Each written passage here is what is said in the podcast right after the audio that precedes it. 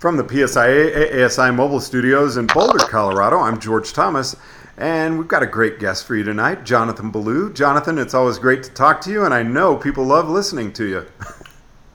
George, thanks for having me back on. So we had someone contact us, and we'd really like for our membership to um, take a cue from this. And if there's a topic that you would like to hear discussed on First Chair, please let us know. We'd really like to have your input. Chris Casilia from uh, Vail wrote, and he specifically asked to hear from Jonathan Ballou about updates on the ISIA stamp and card, uh, and also an event that was held in Aspen, which we'll get into in a minute. Can you explain what Chris means by the ISIA stamp and the ISIA, uh, ISIA card? Well, I'm going to do my best here. And Chris, thanks for uh, for uh, uh, asking about this. Hey, so let's start with what ISIA is. ISIA is uh, translated into English the International Ski Instructors Association. Um, uh, for all intents and purposes, let's call it the governing body of uh, uh ski instruction internationally. Right? It's like FIS, Federation International of Ski. It, it does the, the competitive side. ISIA creates um, standards that we comply to, like FIS does in racing, but that we comply to um, as ski instructors to uh, uh, recognize qualifications across borders. Um, for many of our membership, this is irrelevant because we don't necessarily transfer uh, qualifications from one country to another, but it's not that dissimilar to what we do on a national level. PSIA has national standards, right? We have one, two, and three. We have ton of different divisions of different disciplines, from alpine to uh, adaptive snowboard to adaptive to uh, children's to freestyle, et cetera, et cetera, right? Um, what happens here is that uh, you get qualified in the Rocky Mountain, or you get qualified in the East, or you get qualified in the Northwest or Northern Intermountain, and they all adhere to the same standards. Therefore, if person A takes their level two or level three certification and moves from um, uh, uh, Eldora to um, uh, Big Bear, Eldora in Colorado, to Big Bear in California, they're still recognized as a level two or a level three or whatever they have. So that's a big part of what PSIA does. What ISIA does, International Ski Instructors Association, is does the same thing on an international level. Now, each of these little entities, like PSIA or CSIA in Canada or BASI in, in, in Britain or NZSIA in New Zealand, um, have very different structures. So it would be impractical for ISIA to, to categorize every single level because some of these things have like 12 levels, like in France or something like that, um, and some only have one level. Italy has one single level, and it takes two years to become a ski instructor. Two years of study to become a ski instructor, and you get one single level of it. There's no, there's no such thing as one. Uh, well, actually, there is. There's level one, which is like being an examiner here. that, that's what you get. So ISIA doesn't look at all the levels. It looks at it used to look at one level, which is the stamp level. The stamp, if you had the ISI stamp when I was coming up, if you had the ISI stamp, you got it at level three with a few other little things, and that got you the ability to travel around. There's some cool stuff you used to get with that. Like in the late 2000s, with my ISI stamp, I skied free in Chamonix for a week. I skied for the price of my deposit on my card, three euros to get my my pass, and I skied every day for like a week, including uh, the lift, the Aiguille du Midi, and it was it was amazing. I get sixty percent off in certain places in in Switzerland. I get eighty or ninety percent off in certain places in in Austria, and that's what you got with the stamp.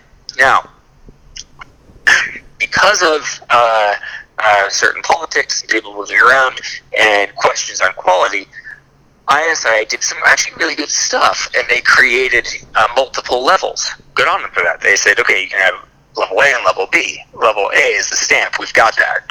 What we want is to push the profession uh, uh, to another level. Now, if you know me, I'm all about excellence. So pushing the profession is a okay in my book. So um, what ISI did is they created, and I can't remember exactly when it was. It was around 10, 11 years ago in that range. It was sometime between, I want to say 2006 and 2009. I can't remember exactly what it was. They created another level called the card level. Now, the card level has more components than the stamp level. The U.S. has always been able to do the stamp level. I should probably back up and say the U.S. can get the stamp at level three.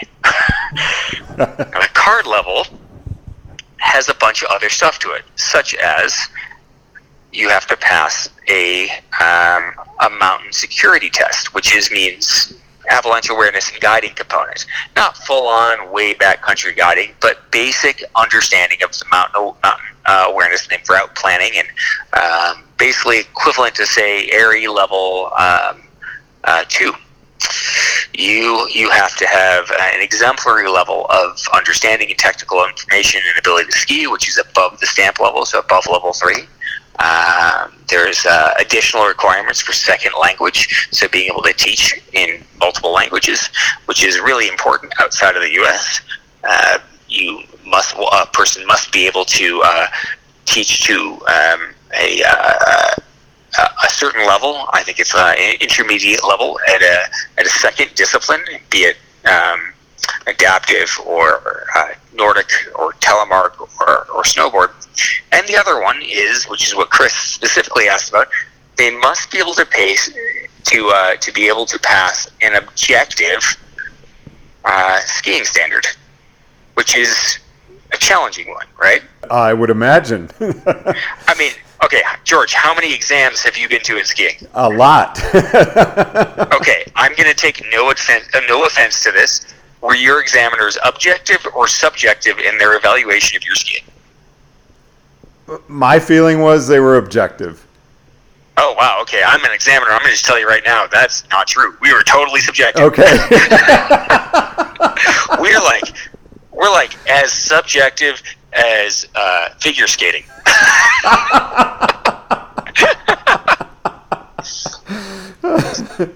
Now, let's be clear. We're looking at it's like watching mogul skiing or watching figure skiing. We're watching a performance, and we've got criteria that guide us to an outcome, and we've got a past history that guide us to an outcome, and a shared value system that guide us to an outcome. But it's not objective. I'm I'm an examiner, and I'm working with my examiner next to me, Kip Earl, or whoever it is, and we we are trying to make the best decision we can. But we don't have objective criteria. We have good criteria, but it's not objective. Um, so, what is objective in skiing? Like time. Time is objective in skiing. Ski racing is objective. Get to the bottom at a certain pace, certain speed, on a uh, terrain that is buffed and meets a standard on a homologated run, meaning uh, the vertical height, pitch, and number of gates. Uh, the drop, pitch, number of gates, uh, and offset are all predefined it gets pretty close to objective. So that's one of the things in the ISI card criteria. Ah. It's just another measure to enhance the quality of the uh, of the assessment to create objective criteria for yet another higher level. Well, a number of us, for a long period of time, wanted the U.S. to be able to uh, get to this this upper level, not just be able to get the stamp level, but get the card level. And and I want to say a number of us, there was nobody against it. Everybody kind of wanted it. The question is, how do you do it? And where's the relevance? Well, I would say in the last seven, eight years, the U.S. has become uh, partly because of uh, Dave Schuling and Nick's leadership and Mike Rogan and a lot of other people that and Mike Porter. You know, you go way back, but there's a there's a lot of people who've been pushing this. And and Sogard, um, we've had really successful interskis and successful conferences with other countries, and uh, the U.S. has become more a presence in. Um, uh, in the global world of skiing. Some of that has to do with changes in the global world of skiing of just uh, uh, uh, political things that happen in Europe and, and around. But we've become more active. Um, and becoming more active in the last few years, um, a number of us, Dave Schuling and Nick and the International Task Force, which has uh, uh, I'm going to miss everybody's name that's on that, so I'm not going to name everybody, but it's got a bunch of team members like uh, uh, Tony Macri on it and uh, uh, uh, anyway, we've talked about how do we become more uh, more involved. And one of the things to become more involved and influential is to ensure that we have the ability to offer um, the opportunity for our membership to acquire that top level international qualification of the card and not just the stamp. Now, as we talk about that, we're not talking about, and this is one of the fears that some people might come to, we're not talking about changing the standard of level three and raising it higher or or making it harder. That that's not what we're talking about. What we're talking about is an opportunity for those who wish to seek greater professional development and maybe the opportunity to operate on the international stage a little more. Um, through our organization to not have to go to another one. So to do that, a number of people, um, everybody I just mentioned, Dave really took a lead on this one with Nick's support, and uh, a number of other people created a, a, a reevaluation of how we look at the stamp criteria and how we look at the card criteria to align it with the current international standards. So, what you've got me thinking now, especially when you were talking with the objective, which thank you for your honesty on that, Jonathan. um, so, in Aspen, you had this the technique test with the the FIS style GS. So, yes, obviously, that was very fitting or, or very much fit what you were just describing because I am I'm assuming people who did that were on FIS style skis. Totally. Yep. Okay. So let's talk about that one. To get, we did an alignment uh, a couple years ago. Uh, the documents online at the snowpros.org. I don't know exactly which link it's under, but it's there. Um, it lines out what you have to do to be able to get the stamp now. And there are certain components you have to do, like you have to be a level three, and you have to have certain components alongside a level three, like a level one in another in another discipline. You have to have a basic international uh, secondary language. Um, uh, you have to have some basic mountain awareness, like an AIARE level one. But if you want to get to the card level, the the, the, the top level international one, and I, again, that's not the, to get to your level three. That's to get the ISI stamp right. in conjunction with your level three. This is additions to that. We're not trying to change our internal processes.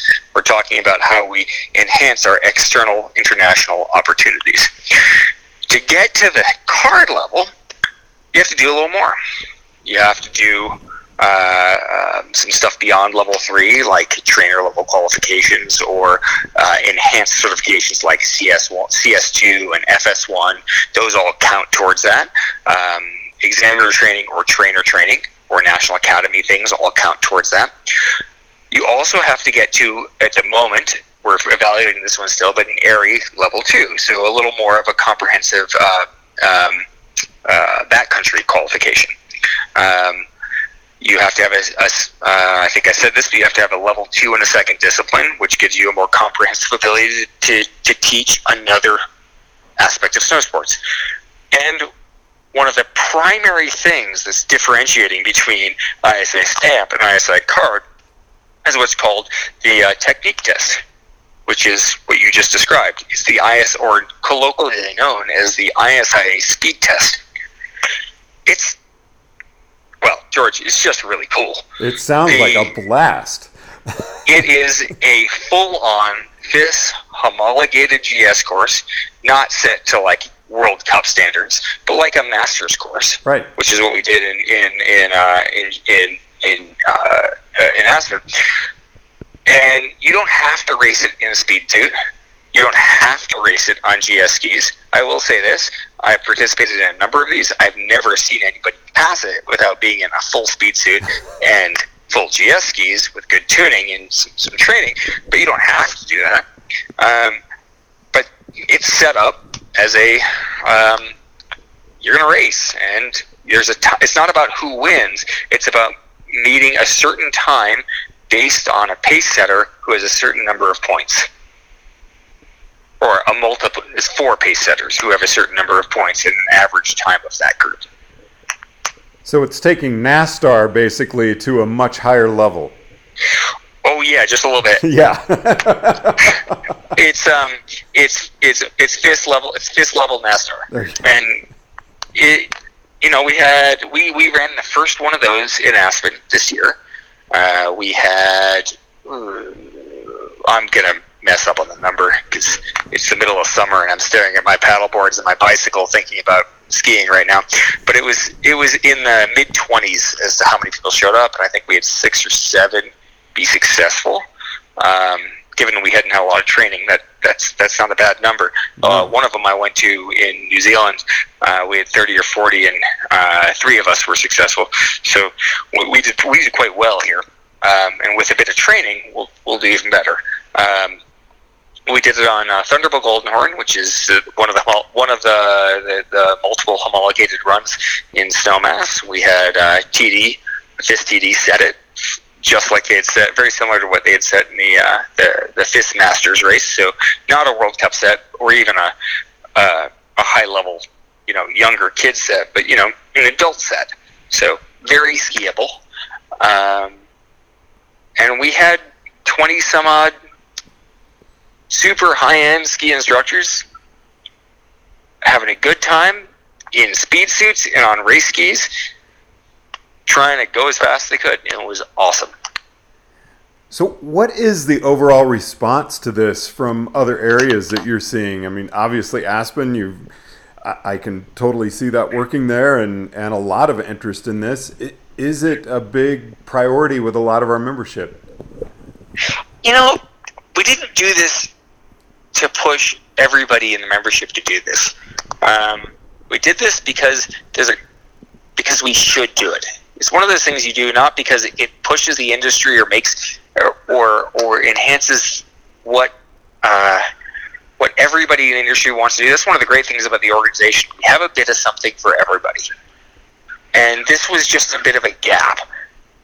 You get to level three, you get past that. You don't want to be an examiner, but you want to work overseas. You want to you want to work you work in the international community. First all, it's a very small portion of our membership, but there was something in the world that uh, in the in the in the world of ski instruction that was available to members of other associations that wasn't quite available to ours, and that didn't feel right to us. So we worked on a pro, on a program for the last couple of years to make sure that this process was available to to our membership for those who wanted it. But we're not trying to force it down anybody's throat. Jonathan, anything you'd like to add in conclusion?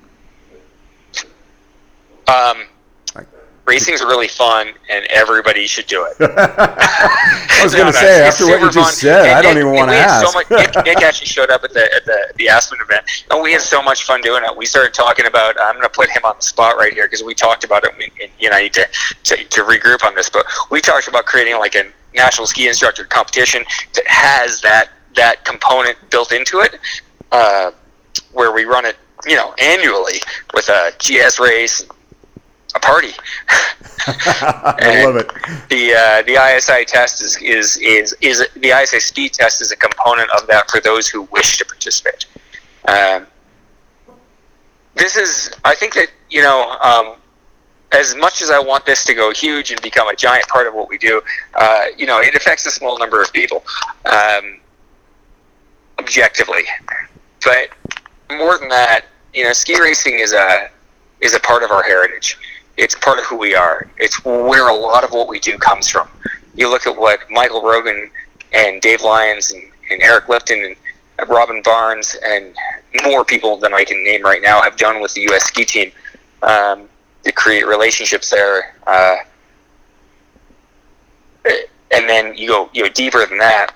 Uh, we get we take a lot of what we do from ski racing, we add to it, and um, we it's in our DNA. Jonathan. Adding this little bit into ski instruction is just a, another way for us to participate and expand our expand our horizons. And uh, I'd love to see more and more of our membership participate, whether it's for to get the qualification or just to have a great time and celebrate a part of what we do. It would be fantastic.